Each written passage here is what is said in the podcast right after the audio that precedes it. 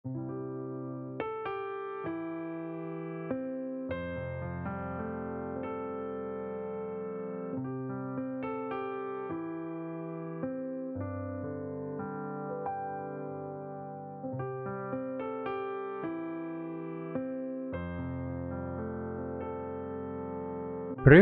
Heart hari yang ke-130 Renungan ini diambil dari website pemuda.stemi.id Tema renungan hari ini adalah Amasya dan Yerobeam yang kedua. Mari kita membaca Alkitab dari 2 Raja-Raja 14 ayat yang pertama sampai ayat yang ke-29. Demikianlah firman Tuhan. Amasya Raja Yehuda Dalam tahun kedua zaman Yoas bin Yoahas Raja Israel, Amasya anak Yoas Raja Yehuda menjadi raja. Ia berumur 25 tahun pada waktu ia menjadi raja, dan 29 tahun lamanya ia memerintah di Yerusalem. Nama ibunya ialah Yoadan dari Yerusalem. Ia melakukan apa yang benar di mata Tuhan, hanya bukan seperti Daud bapa leluhurnya. Ia berbuat tepat seperti yang diperbuat Yoas ayahnya. Namun demikian, bukit-bukit pengorbanan tidaklah dijauhkan. Bangsa itu masih mempersembahkan dan membakar korban di bukit-bukit itu. Segera sesudah kuasa kerajaan itu kokoh di tangannya, Dibunuhnyalah pegawai-pegawainya yang telah membunuh raja, yaitu ayahnya.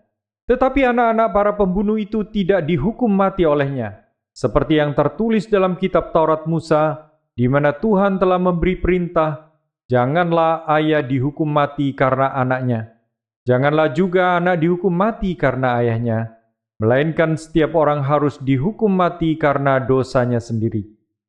Ia mengalahkan Edom di lembah Asin Sepuluh ribu orang banyaknya dan merebut Sela dalam peperangan itu, lalu dinamainya kota itu Yokteel, begitulah sampai pada hari ini.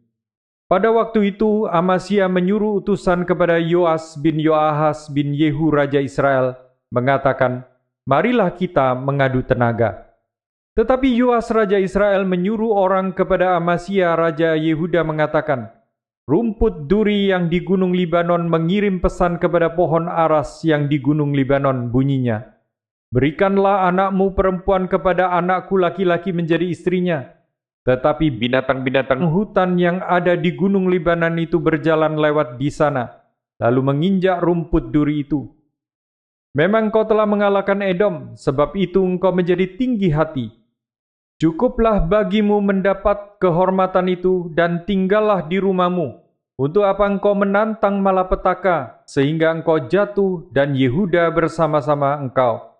Tetapi Amasya tidak mau mendengarkan.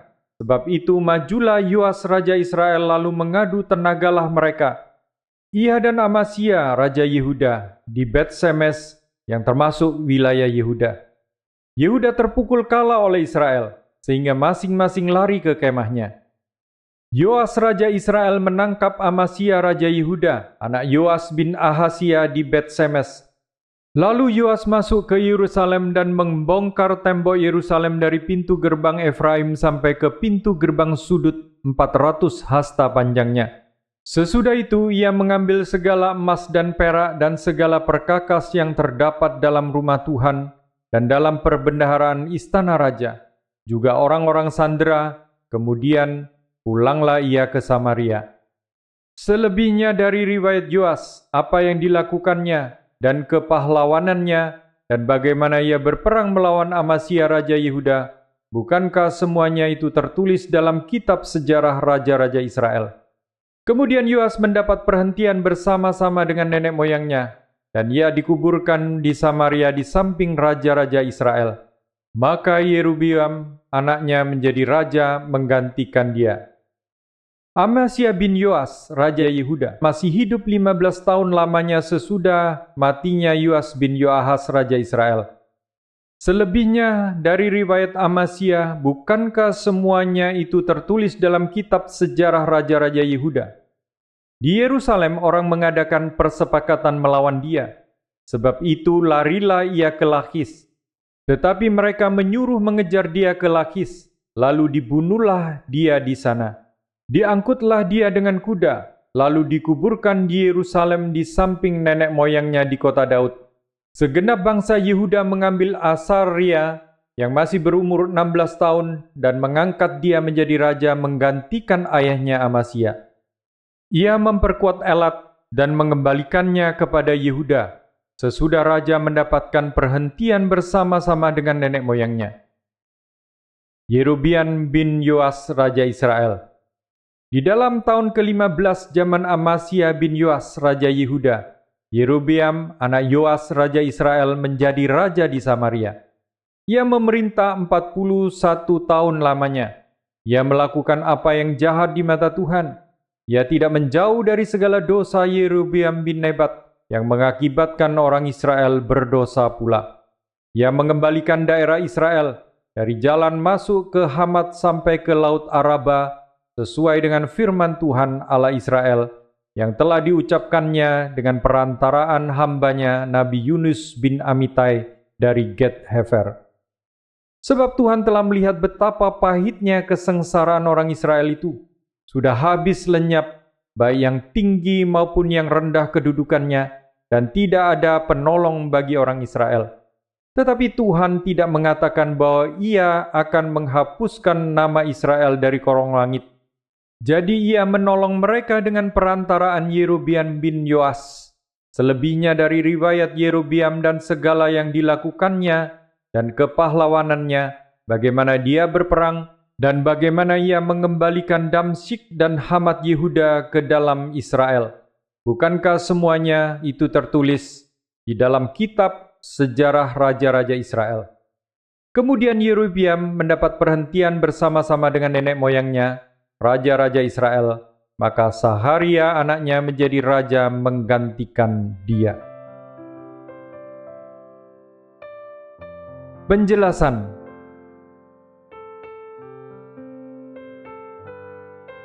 Pada bagian ini dibahas dua orang raja, yaitu Amasya dan Yerobeam II. Amasya adalah raja yang awalnya menjalankan keadilan dengan tepat, dia membunuh orang-orang yang membunuh ayahnya, tetapi tidak membinasakan keluarga mereka. Hanya yang bersalah yang dibunuhnya. Tetapi Amasya menjadi jatuh ke dalam dosa yang justru setelah keberhasilannya mengalahkan orang Edom. Di ayat yang ketujuh dan kedelapan. Kitab dua Tawarikh bahkan memberikan penjelasan yang lebih detil tentang dosa Amasya. Dua Tawarikh 25 ayat 14 sampai 15 demikianlah firman Tuhan. Ketika Amasya kembali setelah mengalahkan orang-orang Edom itu, ia mendirikan para Allah Bani Seir yang dibawanya pulang sebagai Allahnya. Ia sujud menyembah kepada Allah-Allah itu dan membakar korban untuk mereka. Maka bangkitlah murka Tuhan terhadap Amasya. Ia menyuruh seorang nabi kepadanya yang berkata, Mengapa engkau mencari Allah sesuatu bangsa yang tidak dapat melepaskan bangsanya sendiri dari tanganmu? Dia yang terlibat penyembahan berhala. Dia membawa dewa-dewa orang Edom dan menyembah dewa-dewa itu di Yerusalem. Kerusakan yang dia lakukan makin parah karena dia pergi kepada Yoas Raja Israel dan dengan kesombongan yang begitu tinggi mau berperang dengan Yoas. Tetapi Tuhan yang memberikan kemenangan atas Edom telah undur dari dia. Dalam kerajaan Amasya inilah terjadi hal yang unik, yaitu Tuhan memberkati kerajaan utara dengan belas kasihan, pengampunan, dan kekuatan, sedangkan Tuhan meninggalkan Raja Yehuda sehingga Raja Israel datang dan mengalahkan Yerusalem. Ayat yang ke-13 dan 14. Ini berbeda dengan keadaan Israel utara. Di bawah pemerintahan Yerobiam II, Israel malah mendapatkan kemenangan demi kemenangan. Yerobeam anak Yoas naik tahta dan dialah yang menjadi alat di tangan Tuhan untuk membebaskan Israel dari Aram. 2 Raja-Raja 13 ayat 5 dan 14 ayat yang ke-27. Hal yang lebih menakjubkan lagi adalah Yerobeam bukan saja membebaskan Israel dari Aram, dia bahkan menaklukkan Damsyik dan menjadikannya bagian dari jajahan Israel. Daerah Israel Utara tidak pernah menjadi lebih besar di bawah raja siapa pun. Bahkan Yerobeam II juga dianggap membawa Israel Utara ke dalam kesejahteraan yang melampaui raja-raja lain di dalam sejarah Israel Utara.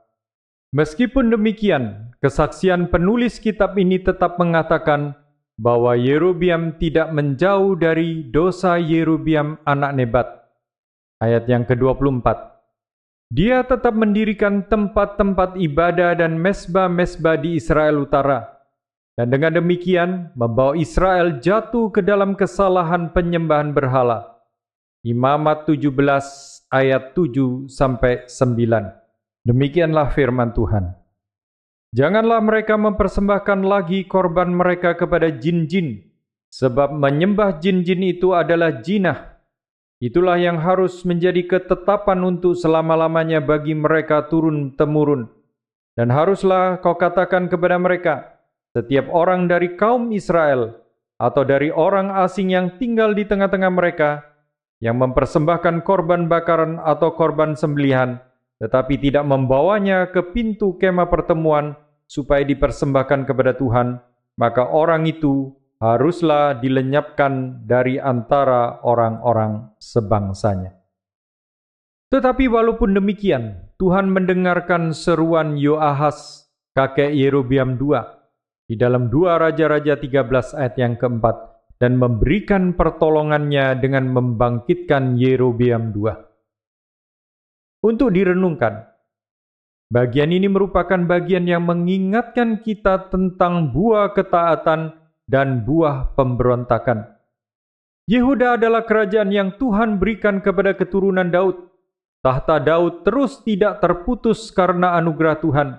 Bahkan ketika orang jahat seperti Atalia mau memusnahkan garis Daud, Tuhan tidak mengizinkan itu terjadi.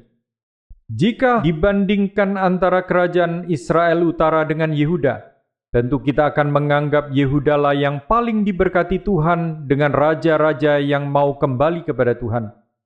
Bagaimana dengan Israel Utara? Daerah utara terlalu banyak melakukan kerusakan.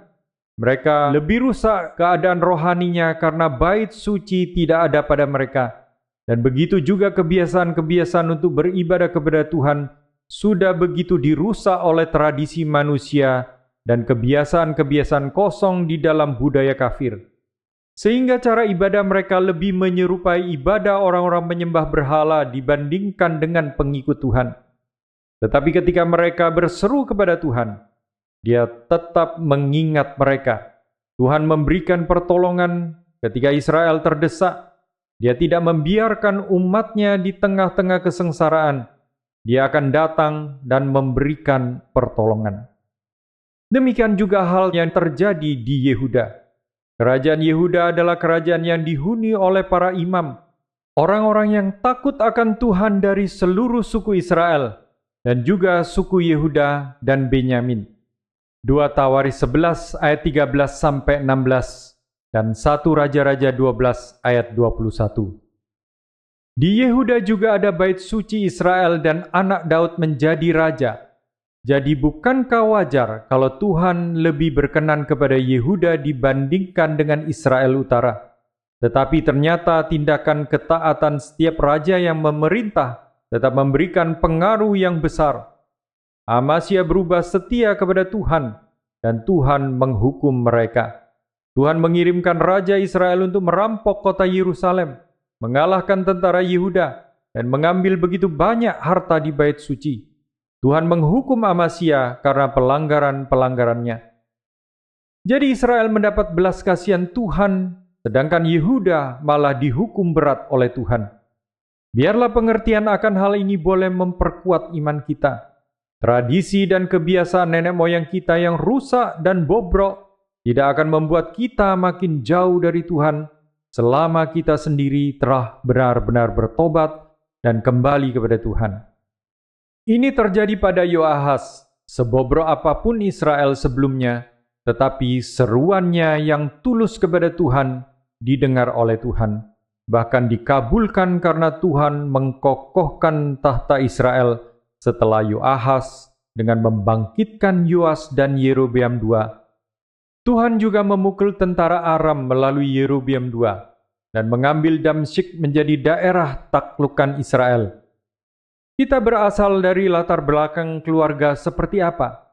Itu semua tidak lagi penting jika kita telah kembali kepada Tuhan. Iman kita kepada Kristus membuat hal-hal yang tidak esensial itu tidak mempunyai pengaruh apa pun terhadap relasi kita dengan Tuhan. Hal yang sama jika kita hanya membanggakan tradisi dan kebiasaan pendahulu-pendahulu kita. Amasya jatuh ke dalam dosa, dan semua tradisi dan kebiasaan baik nenek moyangnya tidak mampu menolong dia dari hukuman Tuhan. Kesombongan dan penyembahan berhala yang dia lakukan tidak lagi bisa terhapus oleh status kerajaannya yang baik sekalipun. Hal berikutnya yang dapat kita renungkan bersama adalah kejatuhan Amasya di tengah-tengah pertolongan Tuhan. Tuhan menolong dia menaklukkan Edom, tapi setelah itu dia merasa diri kuat dan tidak memerlukan pertolongan Tuhan. Karena kesombongan yang mengabaikan segala berkat dari Tuhan, dia pun akhirnya dihukum oleh Tuhan. Maka Tuhan menghukum dia dengan sangat berat dengan kekalahan atas Israel. Apakah yang menyebabkan dia jatuh? Dia gagal melihat tangan Tuhan menyertai dia di dalam kemenangannya. Kegagalan itu sangat fatal, karena siapa pun yang gagal melihat tangan Tuhan akan menipu diri dengan menganggap bahwa tangannya sendirilah yang memberikan kemenangan. Pertanyaan renungan yang pertama: apakah kita merasa aman di dalam tradisi gereja kita yang mau kembali kepada seluruh kebenaran firman Tuhan? Sadarkah kita bahaya yang mengancam jika kita lupa untuk memperbaharui kesetiaan kita hari demi hari? Tradisi besar yang agung hanyalah masa lalu jika kita tidak melihat kesegaran iman yang menyala-nyala dalam mentaati firman Tuhan saat ini di dalam kehidupan rohani. Yang kedua, atau sebaliknya, apakah kita merasa bahwa keadaan gereja kita begitu tanpa pengharapan dan begitu jauh dari Tuhan?